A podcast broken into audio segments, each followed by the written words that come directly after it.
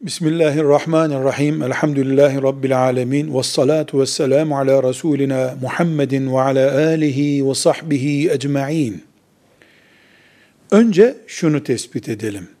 Arsanın zekatı farz olması için ticari niyetle bulundurulması lazım.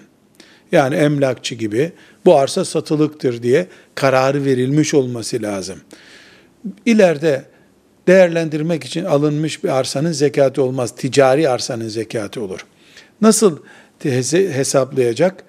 Onun zekat günü ne zaman geldi? Filan gün. O gün piyasada o arsa kaç para etmektedir? 300 lira. 300 liranın yüzde iki buçuğunu zekat verecek. Arsamız satılmadı. Aradan iki sene geçti. İki sene sonra aynı gün yani benim özel zekat günüm geldi. Bugün arsa 90 liraya düştü. Belediye oraya bir karar getirdi. 90 liraya düştü. 90 liranın zekatını vereceğiz. 300'dü. 2 sene önce 600 liraya çıktı. 600 liranın zekatını vereceğiz. Velhamdülillahi Rabbil Alemin.